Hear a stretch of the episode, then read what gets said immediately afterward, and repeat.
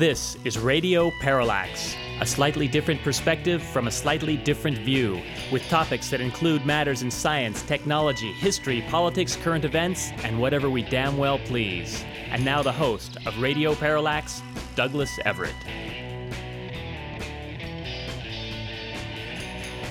Welcome to the program, which is almost our 1000th show. Today marks show number 999. I hope to have some special shows here and the following two programs. In our second segment today, we'll be joined by Stephen J. Harper, who's always a pleasure to speak with. We'll be talking about political matters and legal matters. And by the way, I hope you caught our talk with him uh, a few weeks ago where we discussed his book, Crossing Hoffa, a remarkable story of his father's interactions with the famous labor leader. Next week's program, number 1000, we're hoping to bring something very special to you, but I'm not going to telegraph it. We're, it's a work in progress. Uh, we expect to have a, a very special and, and remarkable guest for show number 1000. You need not worry about that because if, if our plans fail on that, Mr. Miller plans to do his entire stand up act. Now, as I recall, last time you did your act, uh, someone from the audience shouted, uh, They want you outside. And you asked, uh, Who? And what was the response? The people inside. That's what I thought. Now, owing to time constraints in, in recent programs, we've been able to slip in the following joke. So we're not going to let that happen again today. The meme being sent around asked, What's the difference between an alligator and a crocodile? And the response is, I believe the main difference is that one will see you later and the other will see you in a while. But I could be wrong. I'm not a zoologist. Mr. Millen, you may want to may want to conserve that one for your act.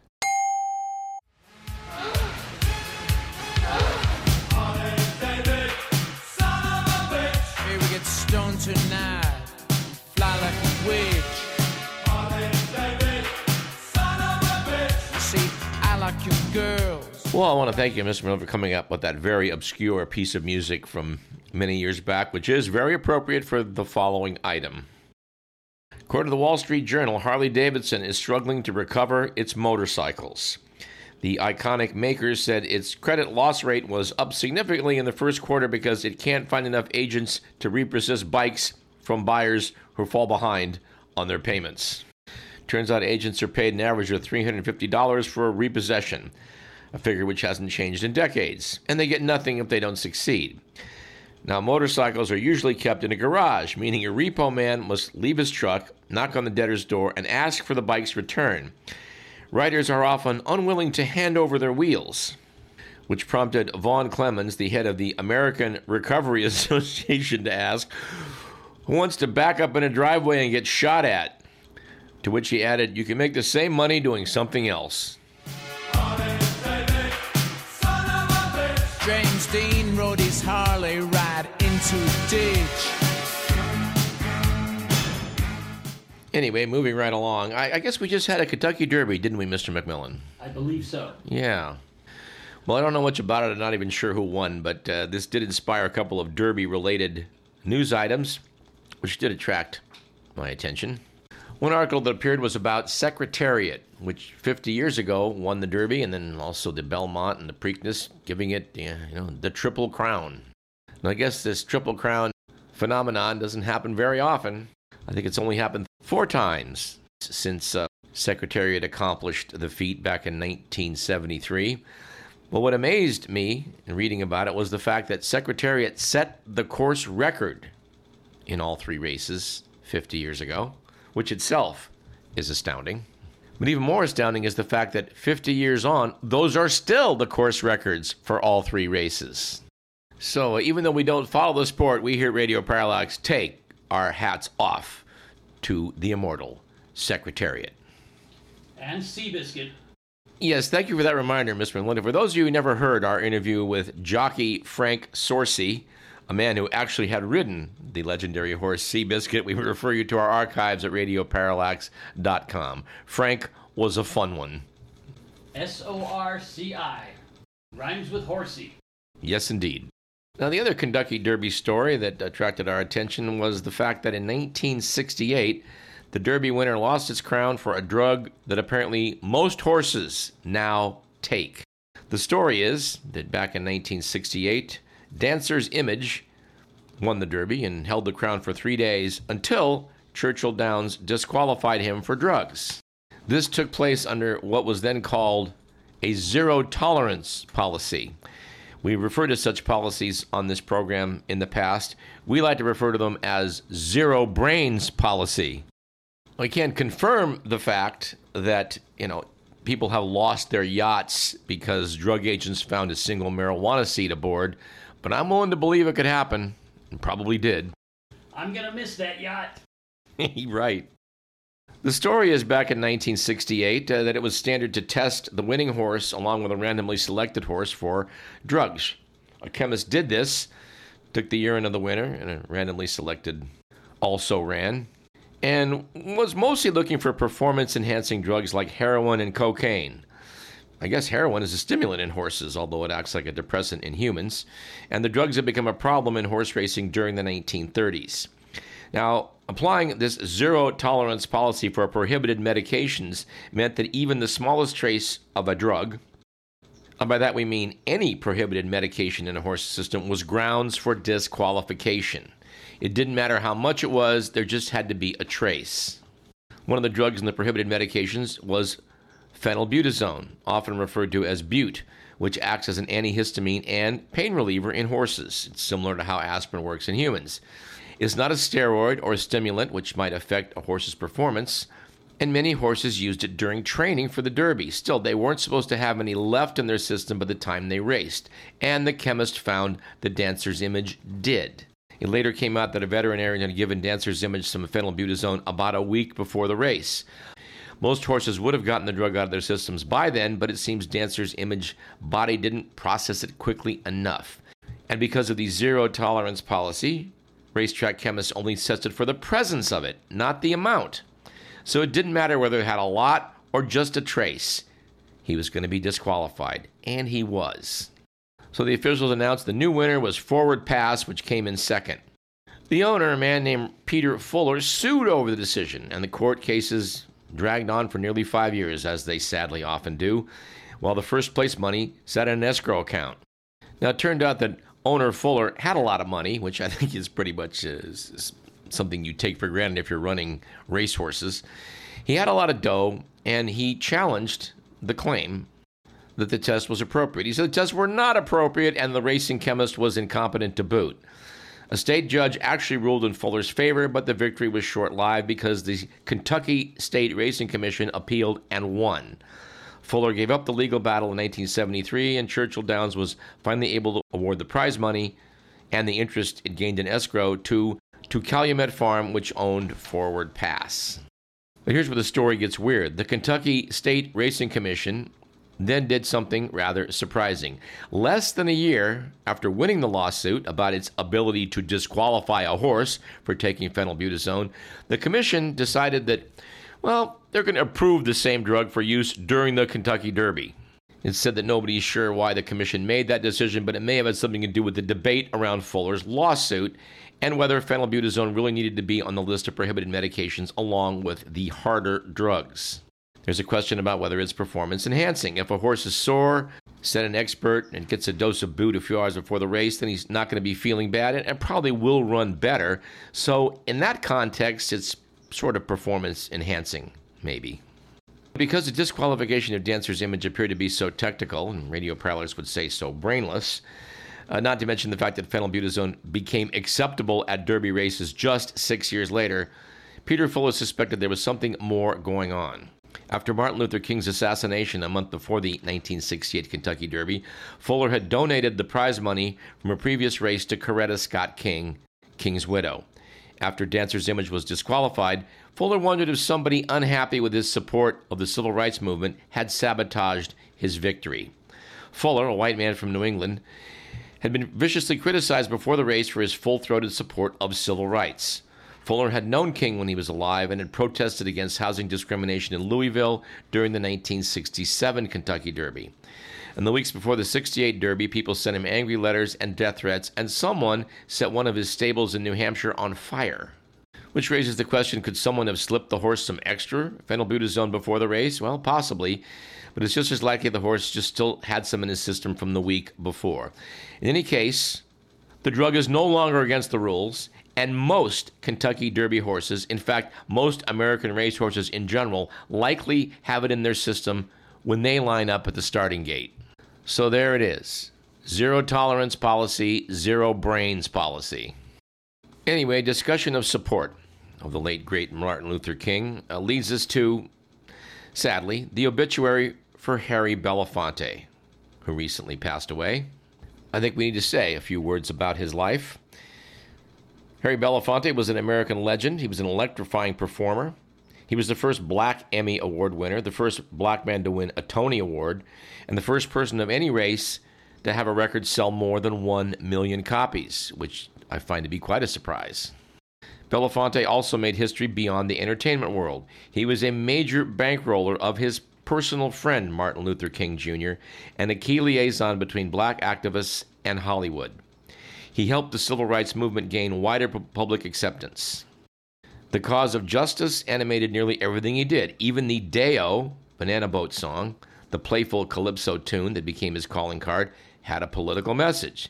It spoke about the struggles of the people who are underpaid and who are victims of colonialism, he said in 2011. It talked about our aspirations for a better way of life. He was born Harold George Belafonte Jr. in Harlem into a childhood rife with hardship and sorrow, said Time magazine. His father was from Martinique and his mother from Jamaica. They were both mixed race. They were both also undocumented immigrants who constantly changed jobs, also apartments, and even their names to avoid authorities. Harry was parked with relatives in Jamaica from age 9 to 13. Suffering from undiagnosed dyslexia, he dropped out of high school and joined the Navy at 17, hoping for adventure and glory was instead relegated to grunt work loading ammunition into ships in New Jersey. After his service, he worked as a janitor in a New York City building, where in 1945 a tenant gave him a ticket to a play at the American Negro Theater. That experience proved life changing. He joined the troupe, which included Sidney Poitier, who had become a lifelong friend, and he enrolled in drama classes. And no, I did not realize that Belafonte was an actor before he became a famous singer. But in 1954, he appeared in Carmen Jones with Dorothy Dandridge, an all black update of the opera Carmen. Handsome and charismatic, Belafonte was a, near instant stage matinee idol. He certainly got on the national radar with his traditional tunes such as Day-O and Matilda, and he single handedly spawned a calypso craze. His third album, 1956's Calypso, spent a staggering 31 weeks atop the charts. By 1959, Harry Belafonte had a TV variety show, Tonight with Belafonte. But he walked away from it after CBS tried to modify the show following Southern complaints about the integrated cast. Frustrated, Belafonte used his celebrity to turn a spotlight on injustice. He co organized the 1963 March on Washington, where King gave his famous I Have a Dream speech. And he invited Hollywood luminaries such as Marlon Brando, Rita Moreno, and Paul Newman to come, giving them a prominent place directly in the path of TV cameras. That same year, he raised about $50,000 to bail King and other activists out of a jail in Birmingham, Alabama, and the next year joined Poitier to personally deliver $70,000 to protesters in Mississippi, where the pair narrowly escaped a Ku Klux Klan ambush. His visibility made him a target for surveillance. He later found out that his manager and therapist were both FBI informants. After King's 1968 assassination, Belafonte became a roving humanitarian without a portfolio. He was a driving force behind the star studded 1985 single We Are the World, and after a long time campaign against apartheid in South Africa, he helped organize Nelson Mandela's first visit to the U.S. in 1990. USA Today noted that Belafonte was forever uncompromising in his desire to change America and the world. In a 2006 meeting with Venezuelan President Hugo Chavez, he called George W. Bush the greatest terrorist in the world. He later said Barack Obama didn't care enough about poor people, and he compared Donald Trump to Adolf Hitler. The resulting controversies didn't faze him. I've always looked at the world and thought, what can I do next? How can we fix it? He said in a 2011 documentary. And that's still how I look at the world, because there is so much to be done. So true, Mr. Belafonte, and we salute you for all that you did.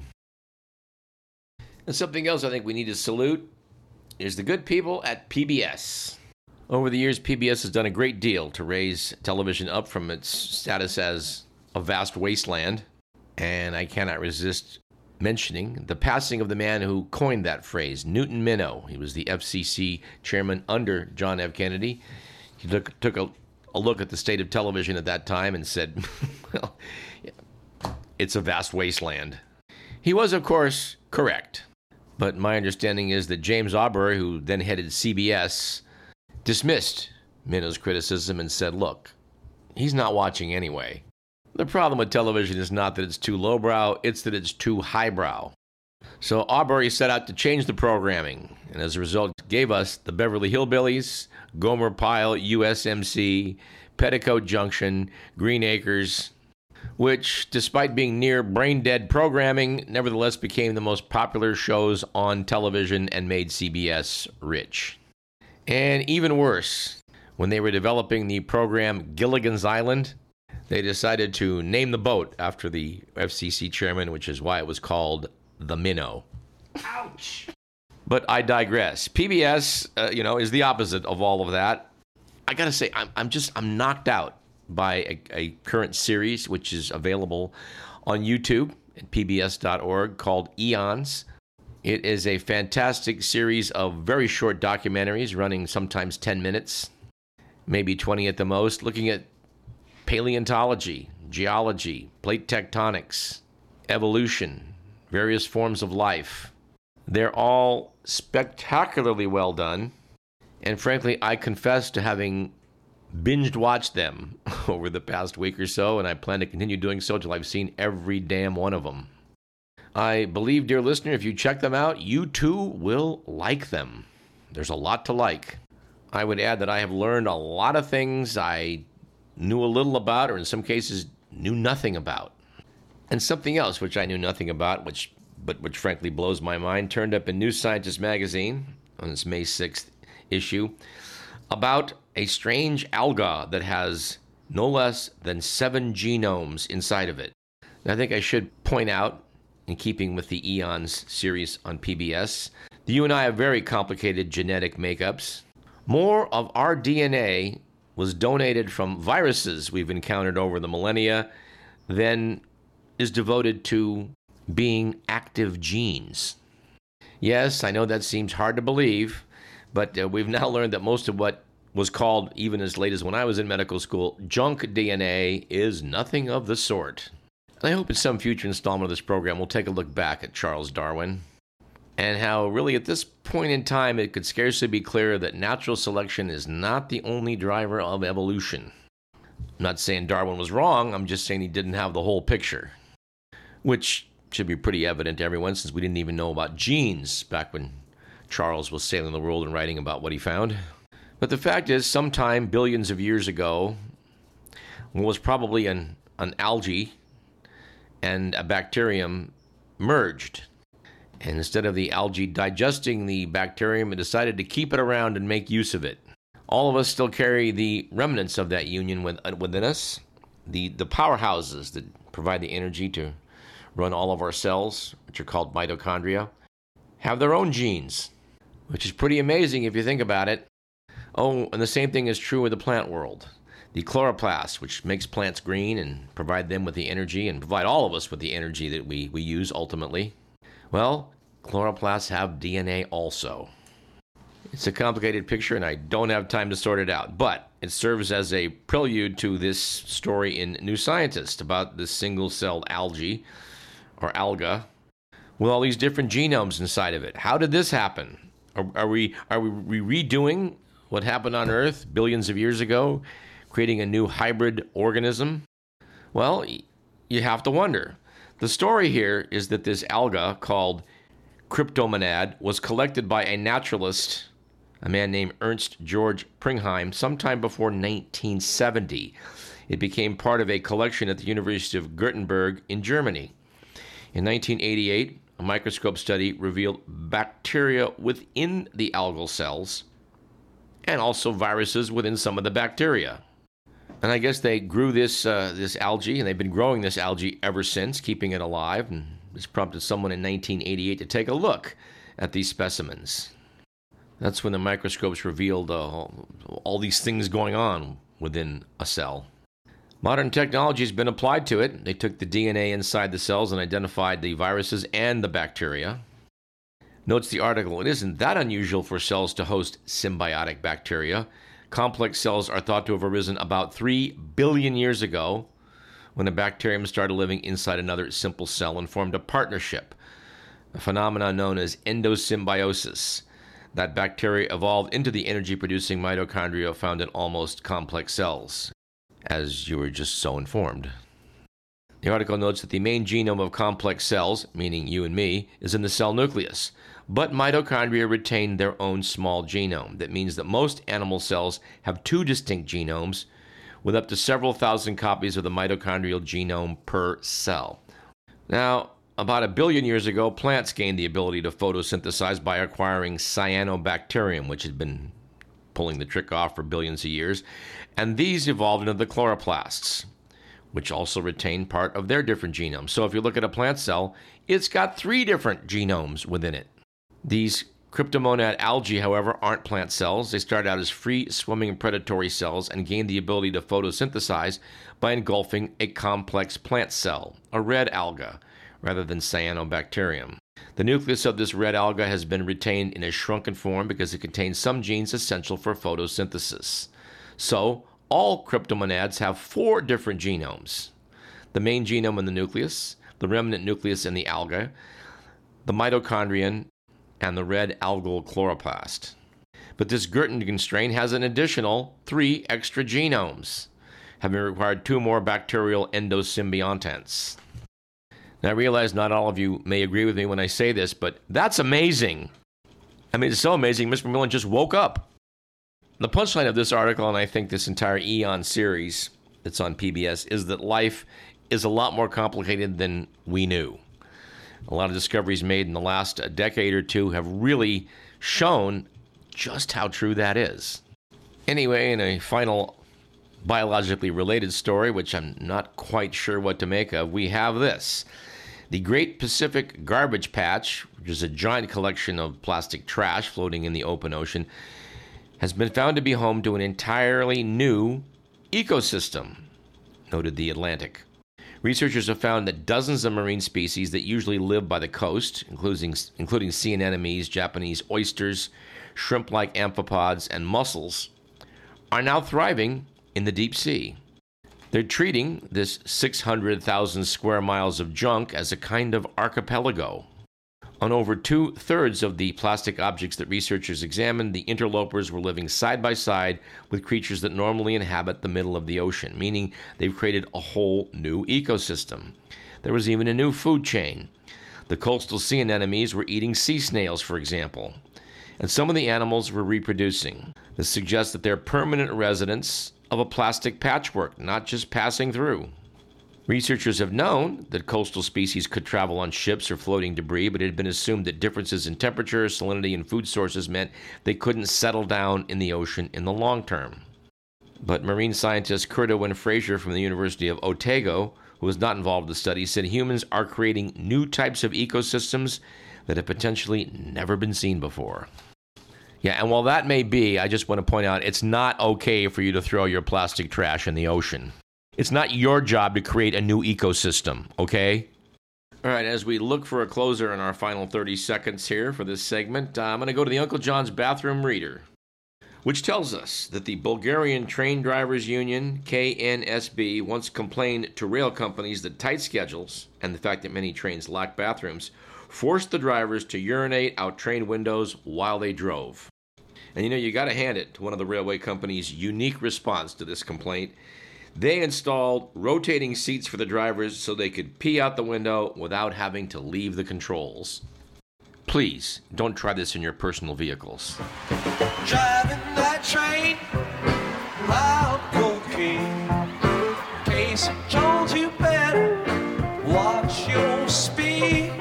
Trouble ahead, trouble behind. Let's take a short break. Listen to Radio Parallax. Do stick around for Stephen J. Harper. He's always good. And, uh, oh yeah, I'm Douglas Everett. Sure. Yeah. This